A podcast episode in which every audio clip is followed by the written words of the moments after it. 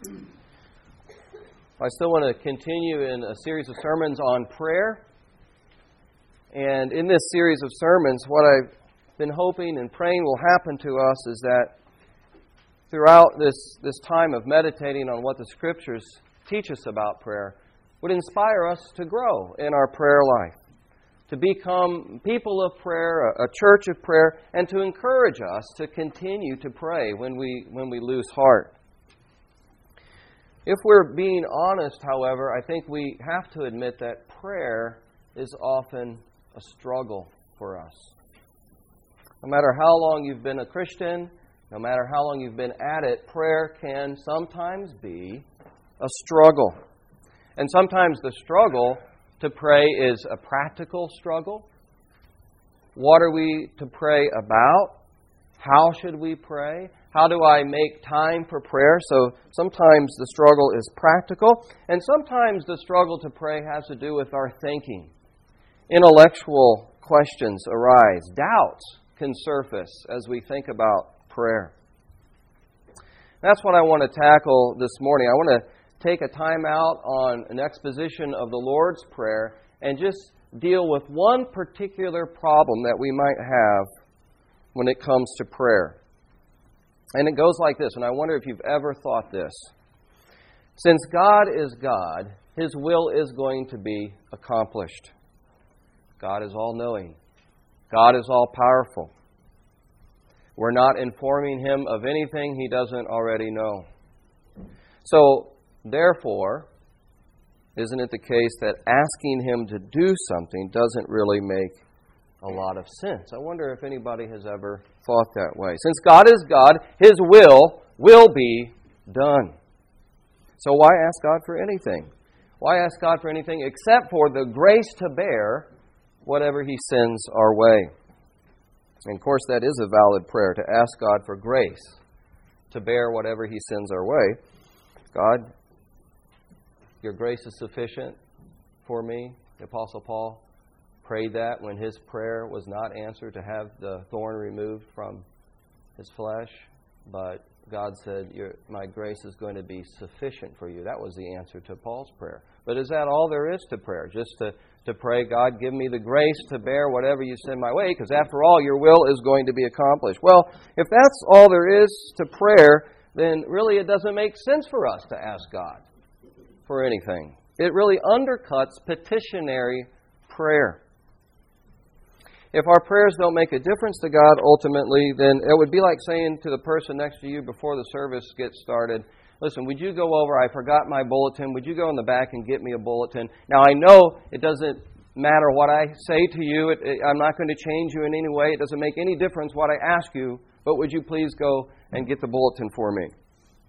Well, that's not a real petition. In fact, the person receiving that might think that you're insulting them or you're playing a trick on them, or joking with them. But the New Testament teaches very clearly that we are to ask God and to petition Him, and then we are to expect that He is going to respond and that He is going to answer our prayers. So Jesus says in Luke 11, verse 9 Ask and you will receive, seek and you will find, knock and the door will be open to you. I think part of our struggle when we are in that season of doubt and difficulty with prayer, I think part of our struggle with petitionary prayer is when we begin to lose sight of the character of God as Jesus has revealed him. And I think I touched on this when I first began this series, but it's good for us to remind ourselves of what Jesus says about the character of the God to whom we're praying. And sometimes we can think, you know, God is so transcendent. God is so majestic. God is the eternal creator and sustainer of everything. Does He really care about little old me here in St. Louis, Missouri, and about my problems, and about my family, and what's going on in my life? So, to pray in faith, we need to have faith in the character of God. And that's why Jesus in Luke 11, after he gives the Lord's Prayer, remember he gives the Lord's Prayer, we have two versions of it. We have it in the Sermon on the Mount, and then we have it in Luke 11. I think those are different occasions and different contexts for Jesus to give this prayer. But in Luke 11, after giving the Lord's Prayer, Jesus teaches a couple of parables about the character of God. If you have your Bibles, you can look at this, Luke chapter 11, starting in verse 5. I think we'll show it up on the screen if we have it, and we have Pew Bibles available for you as well. But these are two parables. Jesus says, I want you, as you pray, to think about God this way. And the first parable is about a neighbor, a reluctant neighbor. Which of you who has a friend will go to him at midnight and say to him, Friend, lend me three loaves? For a friend of mine has arrived on a journey, and I have nothing to set before him. Now, that, of course, was a great insult in that culture. Friend shows up in the middle of the night, you're expected as a good host in Mid East culture to have something for them. So, uh, this so called friend will answer, Do not bother me. The door is now shut. My children are in bed with me. We just finally got the kids down. I can completely relate to that guy. I cannot get up and give you anything. And Jesus says, I tell you, though he will not get up and give you anything because he's a friend, implying here that this guy's not really a very good friend, yet because of his impotence, because of his persistence, because of the continual knocking and asking, he will get up and give whatever the neighbor asks.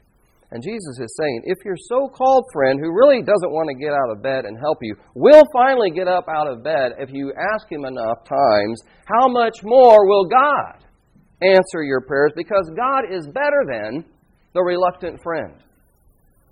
This is one of these arguments, how much more arguments that Jesus oftentimes uses. The second parable is similar.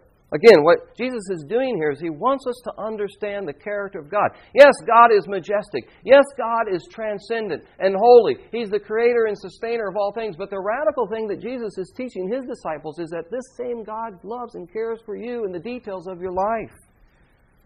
And so he says, God is like a father who wants to give good gifts to their children. What father among you, if his son asks for a fish, will give him instead of a fish, a serpent, or if he asks for an egg, we'll give him a scorpion. What loving father would be that cruel? And then Jesus says, If you who are evil know how to give good gifts, how, there it is, how much more will the Heavenly Father give the Holy Spirit to those who ask? So, therefore, based on who God is, based on His character, He is not reluctant to respond to your request. He is like a good father who wants to give you good gifts Based on that, Jesus says, Ask and you will receive, seek and you will find, knock and the door will be opened. So, brothers and sisters, as believers in Jesus Christ, this is the God we are praying to. This is the God who cares about us. Whenever you doubt that God hears you, cares about you, or your family, your children, your job, the decisions that you face, whenever you think that God is distant from you and doesn't really want to be bothered by you or is reluctant to hear your prayer, remember what Jesus is saying about the character of God. He's a good Father who wants to give us good gifts. Sometimes it's a struggle to even believe Jesus' words because our experience doesn't really match what Jesus is teaching here. We're confronted with unanswered prayer in our life, and it makes it hard for us to trust in the words of Jesus.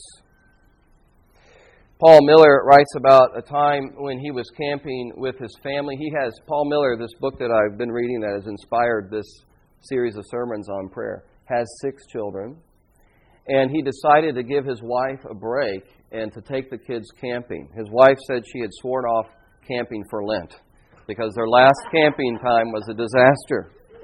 And so he, he Paul Miller gets in the car, takes five of the of the six kids, and uh, when they get to the campsite, his 14 year old daughter Ashley lost her contact lens. And you know, 14 year old girls have a certain way of responding to things and she was freaking out, and uh, it was becoming difficult. There, the, the, the, the forest is covered, of course, with leaves and twigs. How are you ever going to find this? And so Paul, her dad, says, Well, let's just pray. Let's stop and pray and ask God to help us. And at that point, 14 year old Ashley just burst into tears. And she said, Dad, what difference does it make? Because I've been praying for Kimmy her whole life and she still doesn't speak. See, they have a daughter who is, is severely disabled and has been in speech therapy. And she's been praying for, uh, for this sister of hers. Kim is Jill's sister.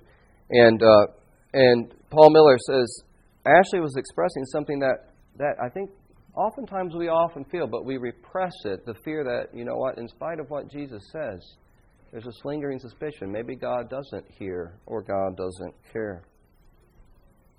And so he said, In that moment, I was afraid for my daughter's faith.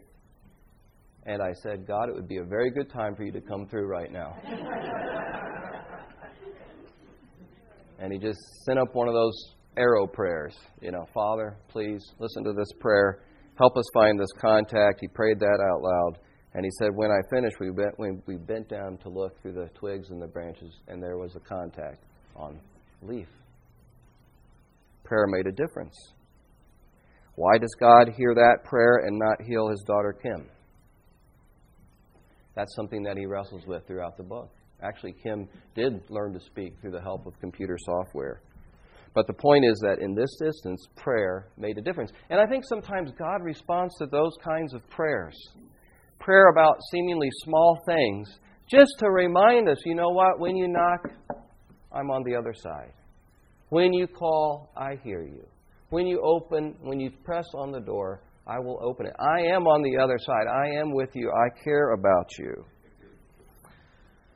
Sometimes the answer, as we said a couple of weeks ago, sometimes if the request is not right, the answer is no. Sometimes if the timing's not right, the answer is slow. Sometimes if we're not right, the answer is grow. And then sometimes when the timing is right and everything's lined up, the request is right, the answer is go. But God does answer, God cares. Well, what about this intellectual problem? The question that I started out with. If God is God and His will is going to be accomplished anyway, what sense does it, does it make to petition Him in prayer? And here I think is at least part of the answer to that. Yes, God's ultimate will is going to be accomplished. No doubt about it. God is going to have His way. His kingdom is going to come. His will is going to be done. Praise His sovereign name. But our prayer can influence the way that He accomplishes His will. I mean, what God has done in prayer, what God has designed is that He has willed that our prayers are one means of accomplishing His will. Did you catch that? God has willed that He will use our prayers to accomplish His will. And a classic example of our prayers making a difference in how God's will unfolds is found in Exodus chapter 32. Again, if you have your Bibles, you want to turn there, I think maybe we'll have this on the screen as well. But Exodus 32 is a great illustration of the fact that our prayers make a difference to God. God has just given Moses the Ten Commandments on Mount Sinai. And at the very time when God is giving Moses the Ten Commandments, what are the people of Israel doing? They're breaking the Ten Commandments. They start on number one and number two. You know, they have they, they built this this uh, this golden calf. And so God tells Moses in his righteous anger, he's going to wipe out the people of Israel and he's going to start over. And he says, Moses, I'm going to make a great nation out of you. And what does Moses do? Moses begins to pray. Moses begins to petition God. He intercedes. He cries out, God, remember the promises you made to Abraham and Isaac and Jacob. Why should the Egyptians say, with evil intent did he bring them out, to kill them in the mountains and to consume them from the face of the earth? And then verse 14 says this, if we have it up there. Verse 14 says, And the Lord relented. You see, Moses reminded God of his promises. He petitioned God. And then verse 14, it made a difference. The Lord relented from the disaster that he had spoken of bringing on his people. So God is still a God of justice. His character did not change. He's also a God of mercy. But if you read that chapter at the end, it says that uh, God visited a plague upon the people of Israel. So he still punished sin. His character didn't change. But Moses' prayer made a difference. The judgment was tempered because of Moses' intercession. Our prayers matter to God. And I think God has designed it this way. God has designed it this way to give us what Pascal, the French philosopher, calls the dignity of causation. As His people, God invites us to be part of how He accomplishes His purposes. The dignity of being a cause, of partnering with Him through prayer and working out His purposes. The dignity of causation through prayer. Sometimes when I'm cooking, or Josie is cooking in the kitchen, Josie cooks more than me, um, but here come the kids, the toddlers, bounding in. We want to help, Dad. We want to help, Mom. Uh oh. You know, if you're a parent, a grandparent, you know how that what that means. Things are going to get messy. It's going to become more complicated. They don't know how to use the mixer. You know, you could do the cookies and the meatballs a lot quicker if they would just get out of your way and get out of the kitchen. But this is how they learn and this is how they grow. And, uh, and they can experience the dignity through helping you of being the cause of something good. And they're very proud about it when it's over. And there's a sense of accomplishment and pride on their end. And then from the parent, it's good to, to help them fulfill that, that desire. The other day, I came home and Lydia brought something out of the freezer. She said, Look, Daddy, what I've made and it was ice cube, ice cube tray, different shapes. Proud of you, daughter. You're on your way, you know? But she was thrilled. The dignity of being a cause of something good. And that's part of what prayer is about. It makes a difference. So today is Transfiguration Sunday. And as Jesus prayed, God revealed the glory of who Jesus is. Jesus' face changed. Maybe his face shone with the same kind of glory that happened to Moses on Mount Sinai. Jesus' clothes became dazzling white, like a flash of lightning. And then Moses, the great lawgiver, and Elijah, the great prophet, appear with Jesus in mystical fashion, saying that Jesus is the fulfillment of the law and the prophets. And then God Himself speaks and says, This is my beloved Son, in whom I'm well pleased. Listen to Him. What a privilege it is to know this Christ of glory and splendor. What a privilege it is to claim Him as our Lord and Savior and a high calling to carry on His mission, but in order to do that, it takes prayer. To carry on the mission of Christ. Remember what happens after the transfiguration. Peter comes down, or Jesus comes down the mountain with Peter, James, and John. The rest of the disciples are trying to cast out a demon out of a, uh, out of a boy, and they can't do it. It doesn't work. And later the disciples say to Jesus, they get him alone. They're kind of embarrassed about what happened. And they say, what, Why weren't we able to cast out the demon? And he says, This happens through prayer. If you want to carry on my mission, it happens through prayer. God is calling our church in this season, especially at this season where we're thinking, even this Sunday, we're thinking about our future. God is calling us to become a people of prayer to believe that He hears our prayers like a good Father, and He will give us what we need. Whatever the future holds, our good Father will give us whatever we need for the glory of His Son if we ask in faith. Let's pray.